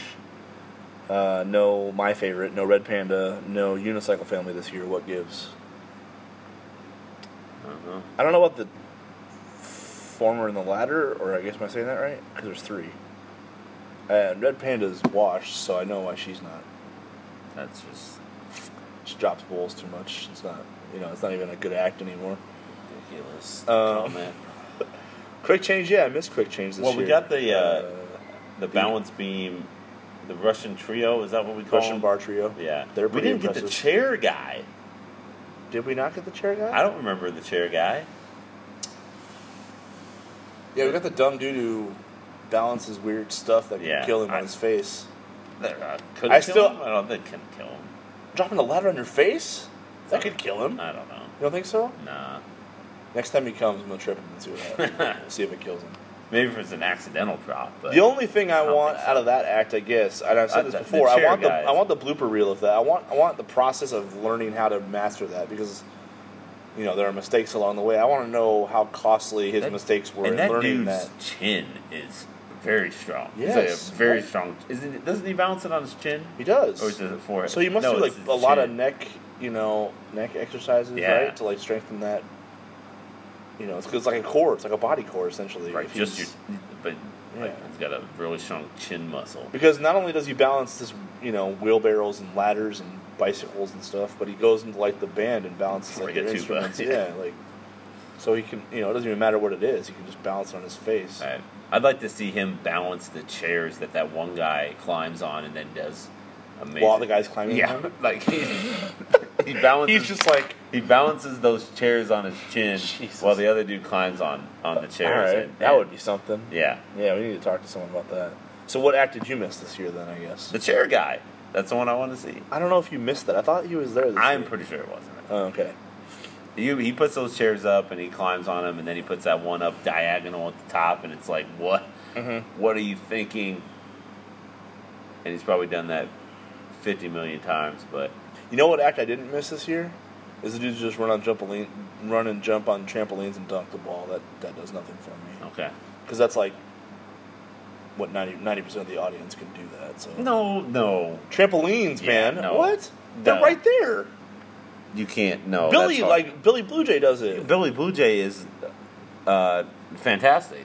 but he's like a little. He's five foot eight student. Yeah, but uh, easier said than done. People people think it looks easy, but no. I'm not. I'm not saying it's. Not, I'm saying 95 is way too high. I'm telling you, I would say- you could do that. 50 percent of people could You could do that. execute a dunk You could execute. jumping on the trampoline. You'd be fine. If they picked you out randomly, you'd you'd pull off eighty percent of the dunks, no problem. All right. Um, yeah. So I mean, I don't know. I was glad to see Red Panda because she drops shit all the time. I don't get it. I'm sure she had like a prime, but we haven't. I I've never seen it. You know, Yeah. I still haven't seen her pitch a perfect game. Well, I, I feel I mean, sorry she she you. I'm- almost I did. feel sorry for you. She almost did at she- MSG last year. She almost she was in like I think she was halftime of Xavier St. John's last year at MSG, and I was like, and she got really close. I was like, oh, she might do it not this time, and then she dropped one. So I was like, oh, not today. I just don't understand why your standard is zero drops. Because if you're It gonna, doesn't if make that's any your sense. if your whole act is catching the bull, Yeah, but it's and you drop it, it's so difficult that it, you're allowed to drop. It's like I don't- It's maybe- like a dunk contest. yeah. Is your standard they can't ever miss Well, a see, dunk see the first when they try their well, first of all, dunks? when guys do miss dunks, does it not hurt the performance? Uh, it, yeah, like it- Nate Robinson missing bit. like twelve out of thirteen well, dunks. Was yeah, that but she doesn't bad? miss twelve out of thirteen. She might drop 12 out of 30 bowls in a given day. Because usually she drops the fours and the fives, right? So that's five bowls hitting the deck no, in that- insurance. no, so, like, yeah. So if she goes like on an 0 for 3 streak, that's 12 bowls that hit the deck right there. That's a lot. She- I didn't. Her I don't shooting percentage, uh, Mitch Ballock shot better than Red Panda usually does. Well, tonight. Yeah, I mean it was eleven to twelve. That's- She's never gone 12 or 14 in front of me. I've never seen that. so, What other questions we got? Yeah, sorry. Uh, this is from Andrew Cresson. I hope I'm saying that last name right. Creighton plays either Xavier or Providence in the first, second. Oh, this is a little bit delayed then, huh? Newsflash: They play Xavier. What does Creighton have to do well to beat their eventual opponent and advance forward further? So Xavier, breakdown. Good. Good to Yeah. talk about this. Um. Well, Well, the first game was yeah, first game was a blowout. Uh, full strength Jays. Well, I guess not full strength. Marcus Zegarowski played the whole game with a broken hand, pretty much. Yeah. Um, but the first game was a blowout. Second game was in Creighton's control. Is that fair to say? I don't know. Well, yeah. Up two with 25 seconds left on the ball. Yeah, That's in control. they were up Inbound- five with a, or up five two a Yeah. couple times. I mean, inbound to get fouled, hit free throws, win yeah. type of deal. Yeah. yeah. Up two with 25 seconds left, and they threw the inbounds pass to Quentin Goodin to tie the game. yeah. Uh, so, and that was without out Marcus Zegarowski altogether. So, I mean, you could argue that this is probably the matchup Creighton wanted, based on regular season results. However, that game that Creighton blew in Cincinnati, uh, Xavier's been on quite a run since. I was gonna say that sort of sparked them. They've Yeah. won. And well, he- they they won that too. game, and then they probably uh, what are they six, five and one five since? and one since, yeah. Yeah, And the loss is a five point game to Butler on senior night at Hinkle. right. So senior nights are tough to win on the road. Yeah, because Unless you're Jorgensen. Yeah, I was gonna say George Yeah. Jorgensen was motivated, extra motivated for that one. Yeah. for Butler, that was gonna be a tough one to win. So, I mean, it's a matchup of like. I think people would make the argument that Seton Hall's the hottest team in the league because they just beat Marquette and uh, Villanova, but they also just lost to Georgetown too. So I mean, it's not as extended as Creighton and Xavier's is. So you could argue that this is a game, a matchup between two of the the two between the two Right. hottest teams in the league right now. Yeah, I mean, three weeks ago, these two teams were tied for last. Oh yeah, so dead in the water, Yeah. like floating lifelessly. Mhm. Yeah. Um, I mean, it comes down to what Martin Krampelj can do to neutralize Xavier's inside game. Tyrique Jones and Zach Hankins are really good. Uh, especially Jones has been on a tear during during Xavier's kind of get right streak here at the end. Uh, so if you know if that's a wash, the other the other thing working against Xavier is Naji Marshall missed today's game with an ankle injury. So Right. How healthy is he going to yeah, be? Yeah, his status is, I guess, fair to say, in doubt for that game right is it, now. Is it, is it uh, believed to be a lengthy injury or they are they just it's just day to day. He but he didn't practice all week this week, and he didn't do shoot around today, so he hasn't done anything on it. So he's a, he's a little bit out of shape. Um, so he probably needs to practice because I doubt he'll be able to do two weeks of nothing. He was really good against ready. Creighton in the, Yes. at the end of the second He's half. He's been really At- good since yeah, that right, game, since yeah. that game. But at the end of the ha- second half at Xavier and in overtime, he was pretty good. Mhm. Um, but I, rebounds the number one concern and key to the game. Like Yeah. like Creighton doesn't have Xavier to. likes to play a slow tempo, so Creighton's ability to defensive rebound and run Right, that's is big. important. Yeah. and, and keeping them off the glass because they have a guy in Tyrique Jones who's one of the best offensive rebounding, um, best offensive rebounders in the country, and Zach Hankins is really good at it too. Mhm. So um, against DePaul, I was just looking at it in the second half today. Um, Creighton gave up nine offensive boards on twenty opportunities. Which is weird though because they only gave up eight second chance points and it felt a lot worse than that. hmm But they did give up twelve offensive boards. You're right. Defensive rebounding was not good. Yeah, they had to go with the bigger lineup in the second they half. They getting- went to the bigger lineup because they were getting killed. Yep. Mhm. Um, so that to me is is really important. I think um, working inside, forcing forcing Xavier to um, the, Xavier's bigs to defend. So setting ball screens with Martin Krampelj, rolling to the rim, feeding him. If if Xavier decides to switch switch all screens, which it, which it did at the start of the matchup uh, here, Mhm. um, be ready to attack that the same way they did here. Um, I think just generally moving the ball, sharing the ball, a lot, a lot of what they did tonight, um, in terms of just being collaborative, having that collaborative approach offensively, I think will be important for for Xavier. Xavier is going to try to force, I would imagine, try to force Creighton into, into being like an isolation one-on-one team that um, that you know has a bunch of guys that are trying to create shots for themselves because they don't uh, because they're sort of lured into that. Um, and a lot of times when a team switches all screens, again, I'm not sure if Xavier's going to do this or not because it didn't work well here when they did it. But when you switch all screens, a lot of times it becomes more difficult for um, a team like Creighton to share the ball and create for one another. You tend to just start playing a little bit too much one on one Yeah. and so that'll be a key for Creighton offensively to just kind of have that have that flow, that collect, working as a team. Agreed. Uh, Joey Tempo, will Mac extend the bench to make a run at the title in MIC? I mean, yeah, I think they're going to go for it. You know, they. Yeah, I don't think they feel like they're in a good position right now. I think they feel like they're trending in the right direction, but I think they're going to go for that title. And I think they're going to just try to take care of any remaining doubt and just punch that ticket themselves. Um, so Damian Jefferson played a little bit tonight, made some defensive mistakes, but also made some good plays offensively. right. Uh, Davion Mintz is kind of maybe a question mark. I guess he's got a little bit of bump on his head. I talked to him after they like in the tunnel, just passing by. Like It, it sounds doesn't like it's not like- serious, yeah, but right. did you ask Mac about it at all? I didn't no, I ask did him, not. but see, I, I the don't. sense that I was getting from a couple other uh, coaches were that it, they didn't ex- seem like he could have come back in if he if they needed to at the end, but Mhm. um, Mitchie put the game away at that point. Yeah, but he Um, was in the locker room for He's a got a time. good bump on his head though. Yeah. Like there's a good knot. I mean, it looks like there's a little golf ball in, coming out of his head. So uh, he didn't even know he traveled either. I that was I brought the bad news to him.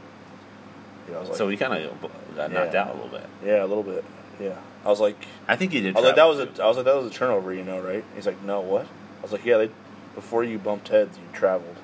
I think So they, that's why I the play got whistled. Yeah, like they didn't call a foul on Strus. That just happened afterwards. Is you serious? I'm like, yep. um, Sorry, Dave. Young. yeah, my bad. That's a turnover. Um, let's see. So yeah, I think they're yeah, but I think they're going for it, right? Don't you? no doubt. Yeah. Um, this is from Robbie Trail. I'm assuming Jefferson's ankle still isn't right based on lack of minutes. Uh, we talked about this last podcast too. Honestly, Connor Cashaw just kind of like has earned some playing time, so it's not totally because of the ankle. It's a little bit because of the ankle, but I think if Connor weren't playing at the level he's playing at right now and giving Creighton what he's giving them off the bench, I think they would push Damian back into his normal rotation of minutes, despite him not being totally back to where he Totally was back, yeah. because before the injury, right? Yeah. Yeah. My thing about Connor is like you, he- he's just done a really good job of, uh, of being reliable, man. Like, and especially he's running on scout team right now, Mhm. and when they put Which him in- Damian Jefferson did a little bit of this week too. yeah, And Connor said that kind of helped him. So maybe if Damian gets extra reps that way, it can helps you help sort of get into a rhythm a little bit. yeah, as you, yeah, and work back into the flow of things. Right. So Connor's running on scout team, but then he's also able to go in and, and defend Max Strus, which he never did in practice. Right. Right, right. Like he, uh, he wasn't he wasn't imitating Max Strus on the scout team. I don't think. I think that was uh, That was Jordan Scurry. Jordan Scurry. Yep. Yeah. Um. But I, I mean, maybe he got cross matched and guarded him once or twice in practice, but hardly at all. And then he had to do it in the game for a, like a four minute stretch. Considerable stretch, right? So a that- key stretch. That Yeah. takes a lot of me- mental preparation and um, probably a result of or, or like being a veteran allows you to do something like that. It's Mm. harder, I would imagine, to do that as a sophomore. Uh, this one's from Jeff Sullivan. Does a win over Xavier get them in, or will they need to make it to the championship? Um, yeah, no, I think they do need to make it to the championship. Do you? Just put a hard line Yeah, barometer on it. I'm gonna say yes. Yeah. Uh, this is from Joey again. MVP of the regular season. Martine Krampelj, Yeah, by far, right? yep. Who- best so best I guess- defender, best defender. Mhm. Um, he's leading the team in scoring in Big East play. Top rebounder. Mm-hmm. But I don't know why. There's nothing even close. I mean, Ty-Shon has closed a couple games Mm-hmm. in an impressive manner, but Martine's been the most consistent. Yeah. Davion's guy probably number two, right? And it's but there's a gap there, yeah. Or would you I say know, I Marcus? Would you say Marcus? Yeah, Marcus is in there. I, don't- I, I mean, I think Ty-Shon's in there too. That's the Um, thing. There's kind of a grouping of everyone after Martine. Yeah, but I think Yeah. Martine's the, the top guy. I do too. Um, I think that's it for our questions. Okay, so you want to do Big East tournament predictions here, real quick? We've got the field here, and then we'll do all league, and we'll wrap up. All right. Um, are you? Yeah, uh, no, I'm oh, good. okay. I'm good. You're No, like just- fine. Like, Yeah, I, just, oh, I just fell asleep for a second, but I'm ready. It's a good sign. Okay, so the first game will be eight nine Providence versus Butler. Providence is the eight, Butler's the nine at seven o'clock on Wednesday. Who are you liking that? Providence just whooped Just the crap whooped out the of cor- I mean, whooped them senseless. So today. I mean, the only thing AJ Reeves went off. He looks like he's you know right, he got to the only right thing. game. The only thing that makes sense is what doesn't make sense, and so Butler will win oh really? You're by gonna, you're, ten. You're gonna flip this whole thing on its head Sure, now. Yeah, why Un- not? unconventional. Right, that's what this Big East tournament's about. Yeah, so Providence didn't shoot the ball well at Hinkle, still beat Butler. Um, shot the ball well in Rhode Island, kicked the crap out of Butler. So I'm convinced that Butler's not as good as Providence, and that's just a bad, bad matchup for them. Considering Butler is a team that plays small like Creighton does, Yes. however, they're not as talented. Yeah. So they're they're they've had they've tended to get their butts kicked by teams that have size, and Providence has that. So I don't think Butler's got a shot in this one. I Which probably means they will win. Yeah, I was going to say that's good analysis. Yeah. It's better than mine, which is basically the Big East is crazy, so Yeah. let's just pick the crazy. Uh, pick Butler, cra- go ahead. Which thing doesn't make sense? That Yeah, yeah, I gotcha. DePaul versus St. John's, another matchup. DePaul's the ten, St. John's is the seven. Another matchup of I actually like two the- teams I- that's like what DePaul swept them. right, and I, punked I them do, twice. I do like ball in that. So do I. St. John's is not playing well, Right. and I don't think there's answers there. I think. I think they'll feed off the crowd for sure because I think they're going to hear a lot of negativity this week about how they're blowing their dream season and Mhm. slipping away from them. Um, the thing that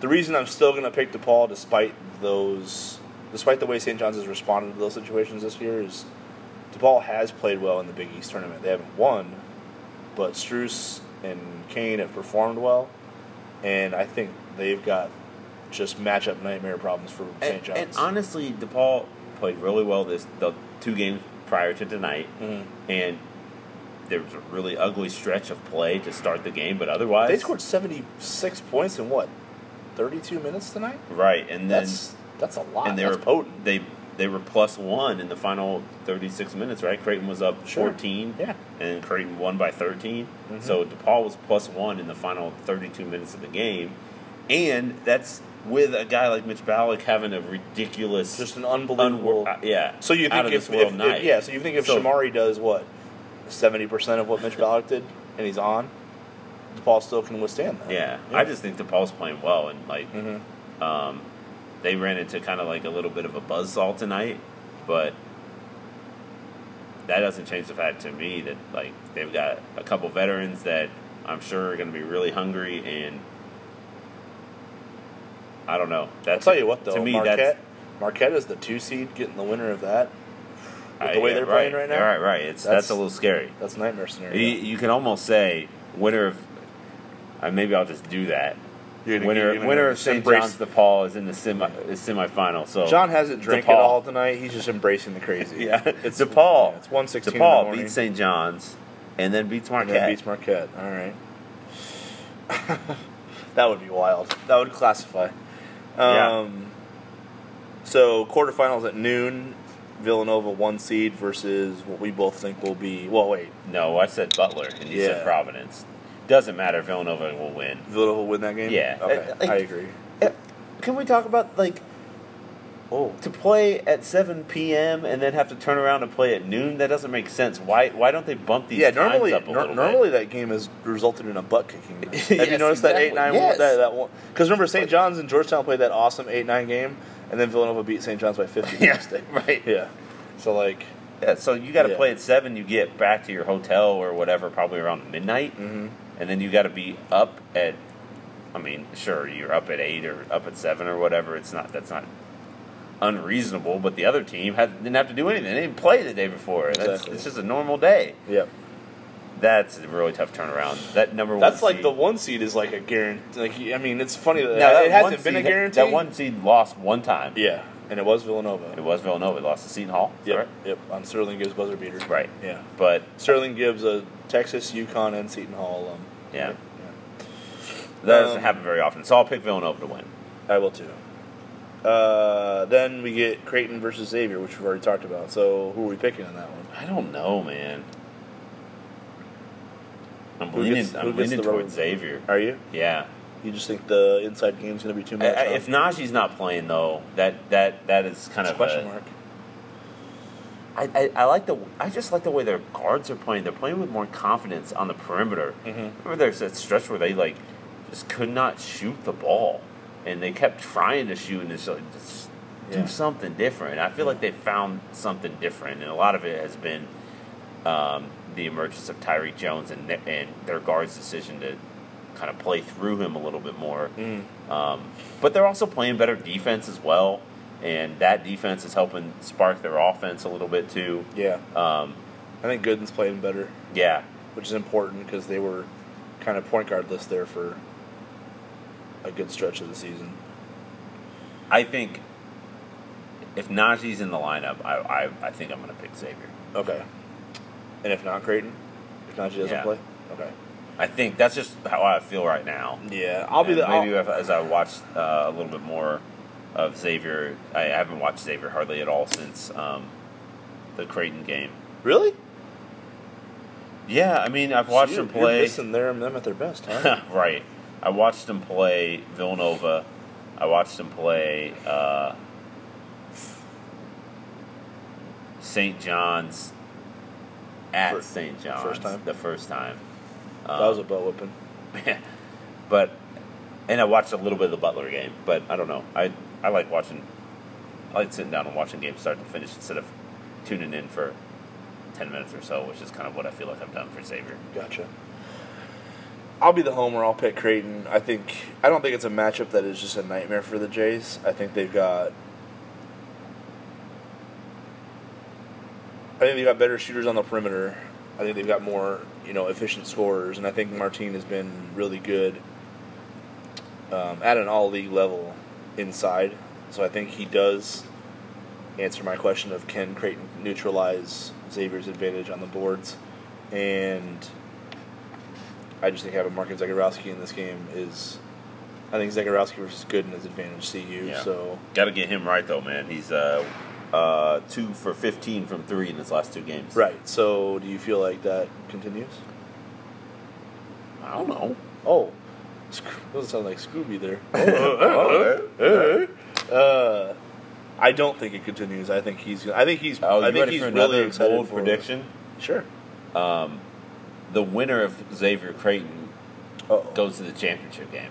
Oh, okay. So Villanova's toast no matter what. Yeah, yeah. So I'm picking Xavier uh, as at this moment. So does Xavier? Is Xavier going to find themselves in a in a bubble situation? Or are they too far behind? I mean, I, I, I, I would be shocked. They're racking up wins right now.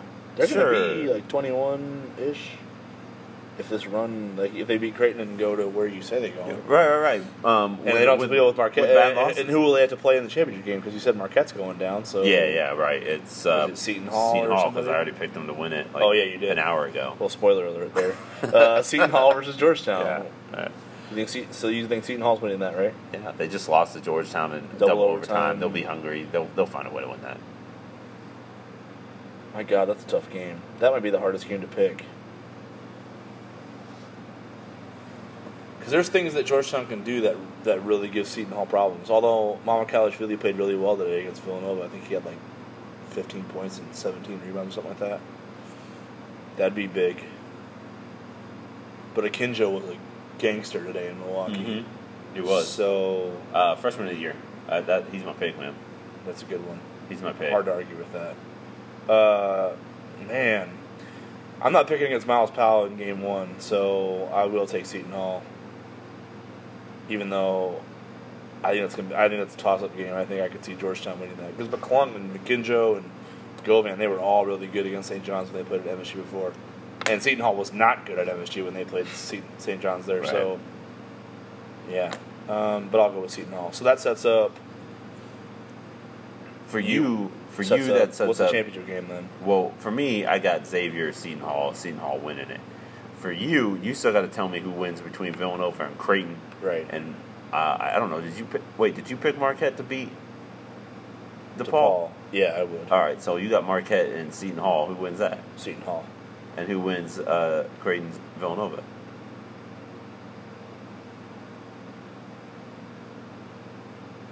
Yeah, man, I think it would be Seton. I think CU Seton Hall is the final. You got Creighton beating Villanova? On day two, yeah. I think Vill- I think Well, just well not because crazy. Villanova because Villanova's not I don't think Villanova Villanova's- Villanova has depth problems. I think Yeah. that are going to be very apparent. This I think tournament. Villanova is going to be very vulnerable in that Yeah. semifinals game, and so that's why I think if Creighton can find a way to beat Xavier, it's got a really good shot to beat Villanova for the reason that you just mentioned. Yeah. And on the on conversely, if Xavier finds a way to beat Z- Creighton, I think Xavier's going to have a really I good also shot to think beat I also Villanova. think there are two. So. We've seen two games right now where Villanova has not had an answer from Martin Krampelj, and while playing him on day two with all he's maybe got in terms of wear and tear with the knees, I think I still trust him to have him, you know, to be a matchup problem for Villanova. And then you're talking about can Eric Paschall be dominant enough on day two of a tournament uh, on those legs as much as he's probably going to play? You know, after playing a Providence team, because that's going to wear on them physically. That's going to be a tough. That's going to be a grinding of a game. Yeah. So, yeah, I trust. I think I like Creighton on day two against Villanova. So who wins it then? Are you picking Seton Hall again? Are you, are you going with the hometown Jays? No, hometown Jays. My hometown Jays. Yeah, your hometown. No, I would probably favor Seton Hall in that game. Even I though guess. Creighton beat them, beat, beat, Seton beat them twice for- essentially, beat right? them twice. Yeah, man, that's tough. Dang it. Like you could argue Because because that if Creighton was at full strength in both of those games, would they win? I don't know. I don't know about that because they still got to figure out a way to guard Myles Powell. And then full strength Creighton's and the, the, Well, they guarded him well the first game. until the final four minutes. Hmm. Yes, He yes, was- he scored 13 points in the final. But he wasn't like minutes. banging though. He was one of the free throw line. That's different. Oh, well, they, they still scored, outscored them by himself. No, they did. There's no So- doubt about it.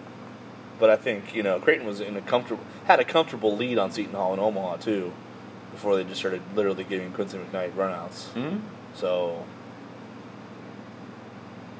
oh man, that's going to be a tough one. I, yeah, I'm not. I won't pick against Creighton. Then they do it fine. All right.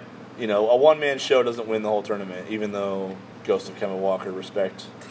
uh, yeah, I mean Seton Hall just doesn't maybe doesn't have enough. I guess maybe, and Creighton will be smarting from two losses that they probably don't think they should have had to suffer. Right. So, um, yeah. All right, so I guess so the Jays win the league. I have the Jays. You have Seton Hall. I have Seton Hall. Okay.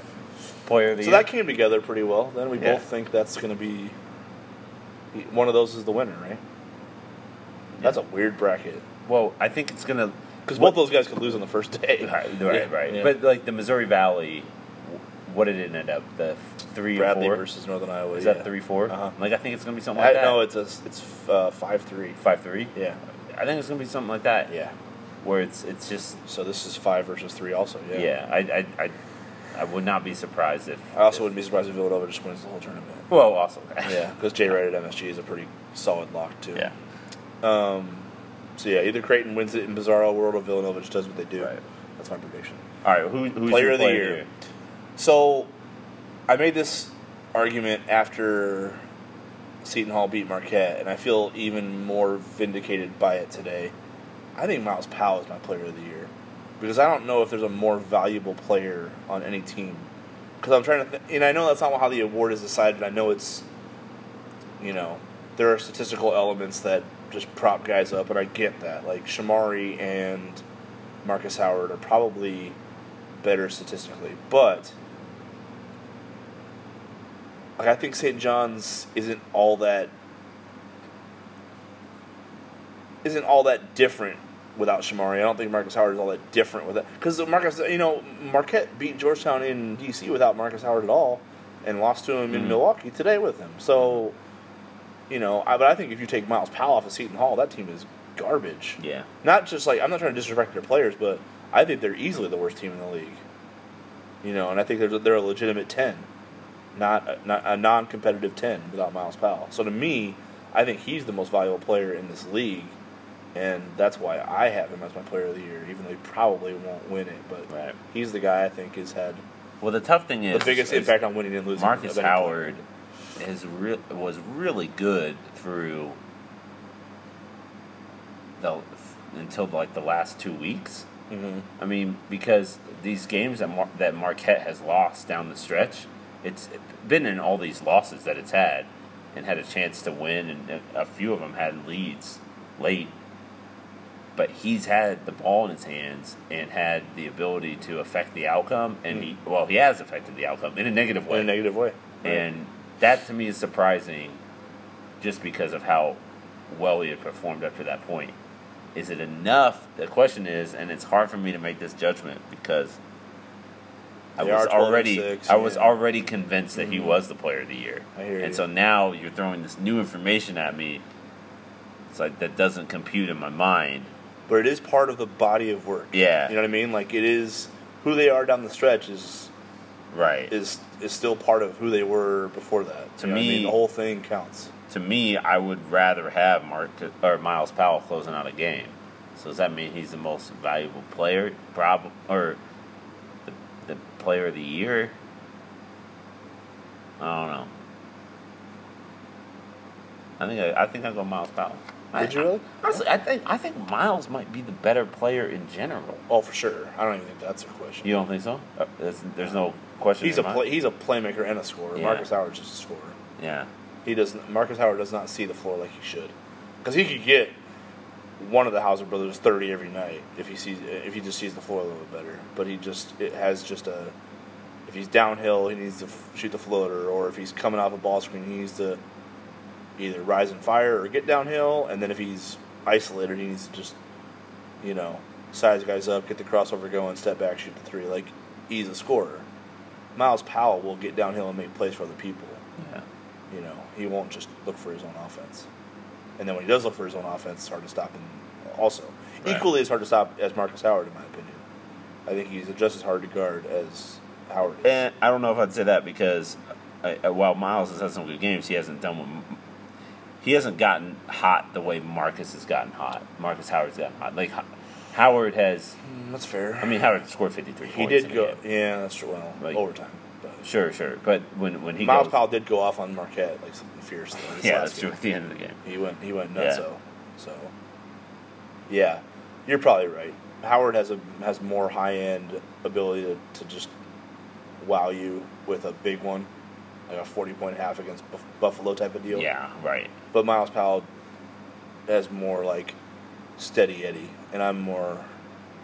I usually appreciate the steady Eddie more than the I'm with you, man. I, I'll give it. I give it to Myles. two votes for Myles Powell. That's an upset. Okay. Yeah. Um, defensive player of the year.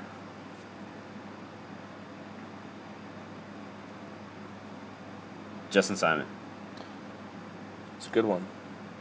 And yeah, I'm guessing it's largely because of, of shutting down Mar- of shutting down Markus Howard, who was your top. Uh, probably Yeah. what if not, since he's not your player of the year, he's probably number two, right? Yeah. So yeah. So don't know. because of how much Simon's he's good. he's a good defender. he is a good defender. There's no doubt about it. so I'll give it to him.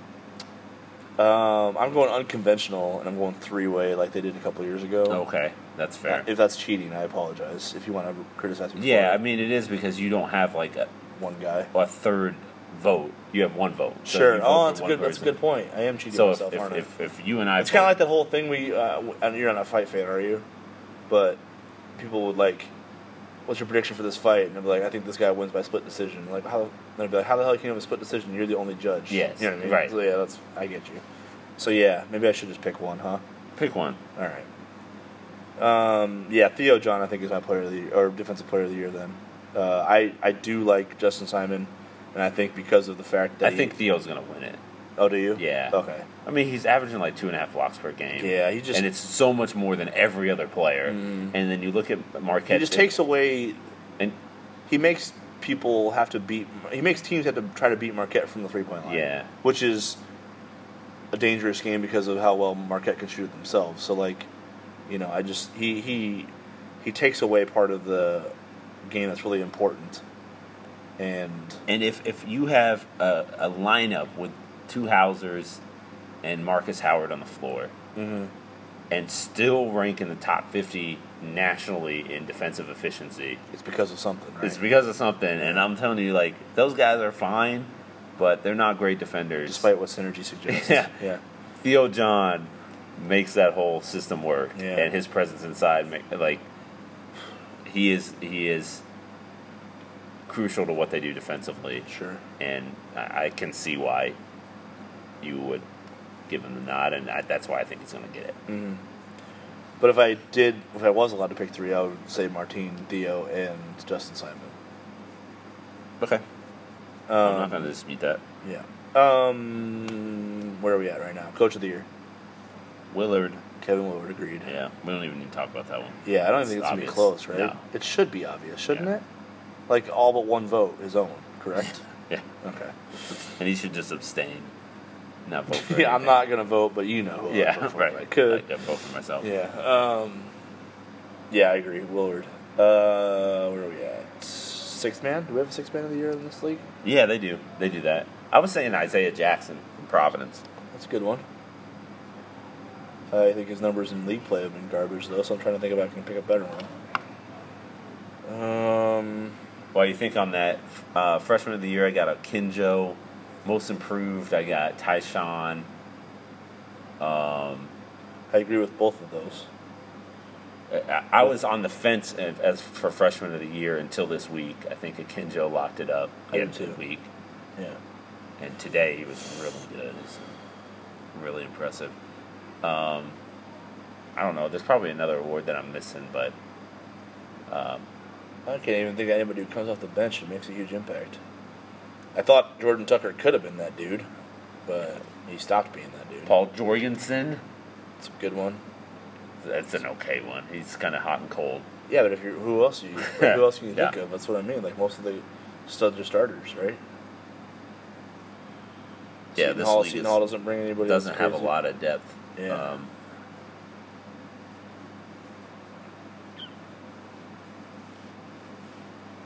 Pickett's the starter for Georgetown.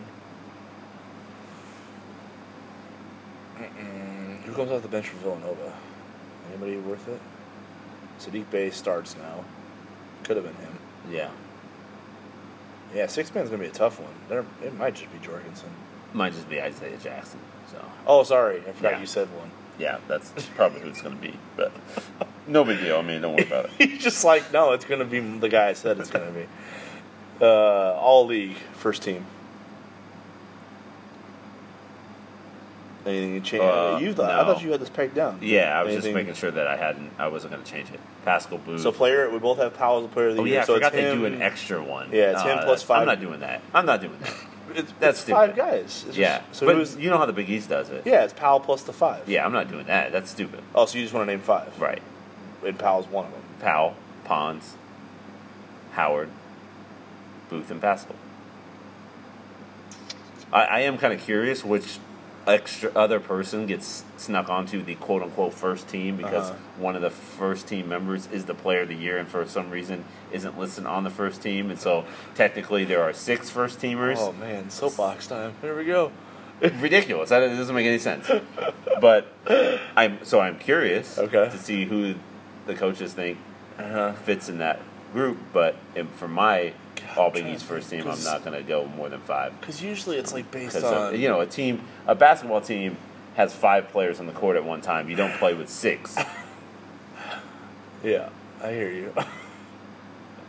I love this rant though. um, I'll go by the rules and I'll say Powell's Player of the Year agreed with your other four, and I'll say Martin is the, the other is the fifth. I think he'll because I look at his numbers in league play, and it's I think it's either going to be between Martin or Jessie Govan.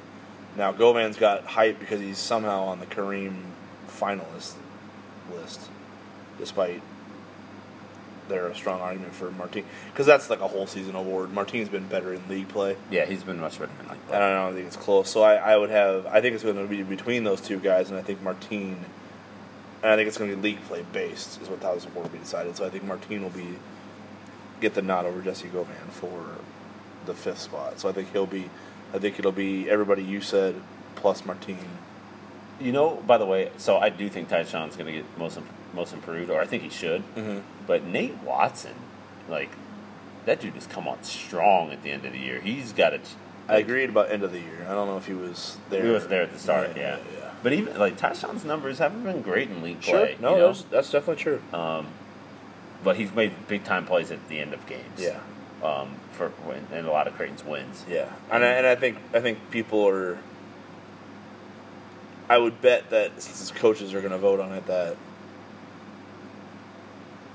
they'll think Ty-Shon is based on the games he's had, where he's been in his top end. Yeah. They've his his ceiling is higher than Watson's, I guess. Right. Um, second team. Five. Oh man. Okay, so Martine, uh, Kamar Baldwin, Naji Marshall. I think Max Strus is getting on there. Um, and uh, Are you? I think. Do you have one pick Am I left? missed? Yeah. Am I missing one? I got one more. Uh, I mean, you're missing a couple that I'm like, oh my, I can't even believe you haven't said them yet. Do you want me to give you a I stat? guess Govan. I don't know. I don't. Oh, okay. So I, I mean, I, don't agree. want. No, I, don't want. I don't want Govan. Let, let me make sure that. That. Uh, maybe it is. Maybe it is Govan. Okay. I'm I missing? So say that I- again. Who am I so, missing? say that again. Govan, Baldwin, Martine, Strus. Strus, and there's one more. Naji. And Naji. Yeah. Okay. Am I missing somebody? Who am I missing? I mean, I think you are. Who? Well, I would go. Um, shoot, I just had it in my head. Well, I would go Sam Hauser for one. I thought about Sam. I did. I, Yeah. I almost put Sam on there, but Um, so I would go Sam Hauser. yeah, he probably Strus. Hauser deserves to be on there. He's he's very underrated in some of the things he does. Like he Mhm. rebounds, he doesn't turn the ball over. Um, really efficient offensive player. Mhm. Obviously a great shooter. I think an improved defender. Although you know, it does help to have Theo John as as stated previously. for Shizzle. So yeah, ta give me Hauser to take off Govan. Wow. So Govan doesn't even make your all league No. team, huh? That's that's a, that's a little extreme. um, he's a Kareem finalist for crying out loud. Okay. Uh, so yeah, I'm going Govan, Hauser, Strus, uh, Baldwin, and um, crap. I just had it in my mind. Oh, Collin Gillespie. All right. Oh, stuff in there. He's like, whatever, man. That's a terrible pick. uh, they're the one seed, man. They're not going to just have two guys. The, the victor go to the spoils. I don't know. Have you seen their stats? Yeah, Yeah, they're, they're, those two guys are very good. they are very good. And That's why they're first gap, team. And then there's a gap. There's a gap. Mhm. I mean, Collin was pretty good today. He dropped a 30 piece on Georgetown. He did. Yeah, He was pretty good at Creighton. it was all right. He's all right. He was pretty good. He was pretty good. Um, I mean, Mitch scored 39. He's not making the first or second team All Big East. Well, he scored 39 on 10 best team in the league. How did we start the podcast by singing his praises and then I just said that? Yeah. Oops. Well, because we've been talking for an hour and 40 minutes, we got to go. We have been. So, uh, yeah, that should get you guys. Basically, you shouldn't have to hear another word or read another word until the Big East tournament starts because we just gave you an hour and 40 minutes, answered your questions. I, Broke if- down the if- if- tournament, If someone actually makes us- it all the way through this hour 40, People have listened Kudos. to. We used to like record for two hours, and that thing would get plays. wow. So, don't underestimate. Don't underestimate how bored and excited people are to hear bubble talk, to hear Big East tournament talk. Bored slash excited. Yeah, Like- bored slash excited. All right, Like I've enough. got time and I need to know. So, and you do a good job.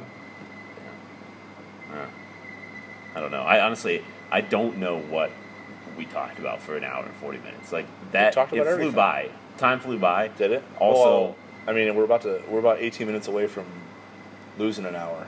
Right. So we're gonna lose an hour of 40 of the 40 hour 42. Yeah, we the time's about to change.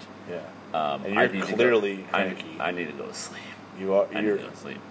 But Did you? I slept in today because I knew it was gonna be a long day of I- watching I- Big East basketball. man, I, and. I was up early. I'll be up early tomorrow. So are you really? Sorry. no, it's all right. Hey, but uh, thanks for tuning in. Thanks for your questions. Um, Jon's going to be out in New York, so make sure if you're not following him, what the hell's your problem? Uh, get on that. And yeah, Omaha.com for Jon's post game coverage, White and Blue Review for ours. This podcast. When are you are you recording with uh, Chris or Boone soon? Or? yeah, we might do it next. I mean, Did I'm- you boot I'm Chris leaving. since Nebraska's like in a? I Right. noticed last time was just you and Boone. It was just like- me, uh, Boone, and I. Chris was doing something else, Oh, okay. Working. So it, it wasn't like because Nebraska's No, free falling. temporary substitute. Okay, gotcha. Um, we're gonna try to record before we leave. Before I leave, and and Chris leaves. He goes to Chicago for the Big Ten tournament. I'm going to New York. I leave Tuesday, so Chris is going to the Big Ten tournament. Yeah, he's going. Could- Could be the end of an Short- era. It's a short stay. Uh, I mean, could be. Probably. will I mean, it kind of is, right? Yeah. Yeah. Um, Anything you want to tease? Um, If you're still in the mind to remember what you're about to do or something like that. well, I have some ideas, but I don't. I don't know, man. Had an idea, and then an indictment came out, and so that kind of disrupted sort of my, Yeah. my plan. how did we not talk about that on this? All this time we talked. and we Yeah, I don't know. met- What the I, thought, I was surprised we didn't get any questions about it. That's true. Yeah, it's your guys' fault. I'll blame them for that. Um, That's bad. That's bad. On, that's our bad. We should have talked about that. Maybe some other day. Definitely some other day. yeah. Um, so you? yeah, are so you guys, nothing. are you guys doing a podcast on Monday? Uh, damn it, I think so. So yeah. Listen to that Talk- podcast. yeah, we'll talk to- we'll I'm talk- sure you'll yeah. talk about that. I know Yeah. Chris and I will talk about it on the Half Court Press. Okay. But my podcast is with an actual Creighton fan, so he's gonna be much more upset than and less measured. That's okay though. Okay. That's fun. There'll be the seething hot passion of how a Creighton fan feels about seeing an FBI investigation Right. encompass their program. Yeah. Well, yeah. I, I guess one of the there's really nothing new to report with the indictment as it relates to the indictment um, Yeah, because it's it- uh, it- yesterday, Friday, was the day that Creighton announced that assistant coach Preston Murphy was being placed on administrative leave, mhm. and I'd imagine most which felt like a logical step based on the information that was in the indictment, right? Especially once TCU did what they did, that Mhm. it felt like, yeah, Creighton, you kind of have to follow suit there because it's basically the same information. yes. Yeah. Um, but you know, uh, Coach McDermott and, and athletic director Bruce Rasmussen both declined to comment when I asked them about it Mhm. today. Um, so there really wasn't a lot. There isn't a lot new. I guess you and I haven't talked about it on Right. on this podcast, but Yeah, I asked Mac the day it happened, got the same answer, so. Yep. I think that's pretty much it. They're not going to comment until they do, I guess. You know, we asked, but it's, uh. They've done what they, I guess, they think is right in disciplining Preston in the meantime with the administrative leave, and I, I'm sure they're doing an investigation into the new information they received and trying to figure out the facts, and then they'll probably make another action going forward, whether that's termination, which is, you know, if the information is accurate, that's what's going to happen, Right. or he's reinstated. I mean, the the the four, or well, there were four. There were three assistant coaches who um, are accused of taking bribes from Christian Dawkins, and those three got fired, and they've all accepted plea deals. Mhm. Now they were charged with a crime, and in this case, um, Preston Murphy and Corey Barker, Corey Barker from TCU were not charged. Yep. don't fully understand why not. Um, if they're Is it Included Do you, do you think it might be the amount of money involved? I don't know. That doesn't to me. It doesn't. Um, I don't. I don't understand why that would be a.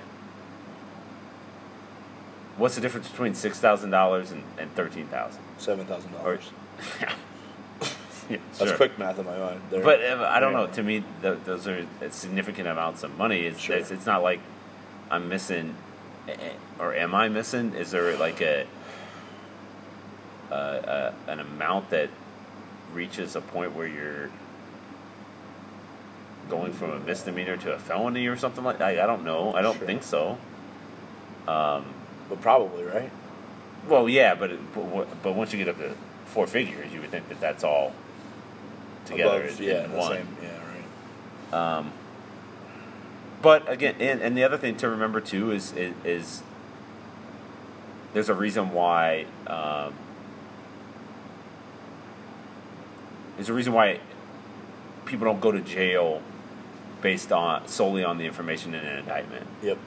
Like you do, everyone has a right to their own defense, and um, just because it is written in an indictment doesn't necessarily mean that that's the only facts available, and that's Sure. the only thing that we're going to learn about this. I mean, the fact that an situation. So- undercover FBI agent was involved in this particular sting operation is pretty damning. However, all your points that you just Yeah, we'll we'll find out more, and and I'd imagine that we're going to get into more detail when the trial occurs in April, Mhm. if not before. I mean, I would hope before. I this would is think. still the this is still there's one trial currently going on and there's another one to come. yeah, the other one is a an assistant coach from Auburn, and Mhm. but yeah, like I, I mean, I think that there are a lot of Creighton fans who are frustrated and would be, um, they're ready to hear from Coach McDermott and Bruce Rasmussen and and others involved about what actually happened, and um, That day has to come, right? I, I think it will at some Yeah. point. Um, but I, I, my assumption is is that it's not going to come before this trial occurs. So right. So yeah. Agreed. It'll. I would be surprised if it didn't come before next season starts because I think all the stuff will be uh, at least readily available to the point where we can formulate opinions on it. right. You know, uh, I guess informed opinions, I should say, Yeah. not just wild accusations, but Well, and they Um, well, the other factor too will be the NCAA because it'll start opening up its own investigations, Sure. and will that prevent? but that that might take a little longer though. Yeah, but will But it also. Oh, you're saying will prevent will, them from speaking? will they feel Yeah, true. uncomfortable about speaking out upon it because they're going to be investigative by the NCAA? True. I don't know, but I do think that there are a lot of um, Creighton supporters who are, you know, ready to hear from the people who are in charge about this, and, Mhm. and certainly there are legal. You understand that there's a legal process playing out, but also, um,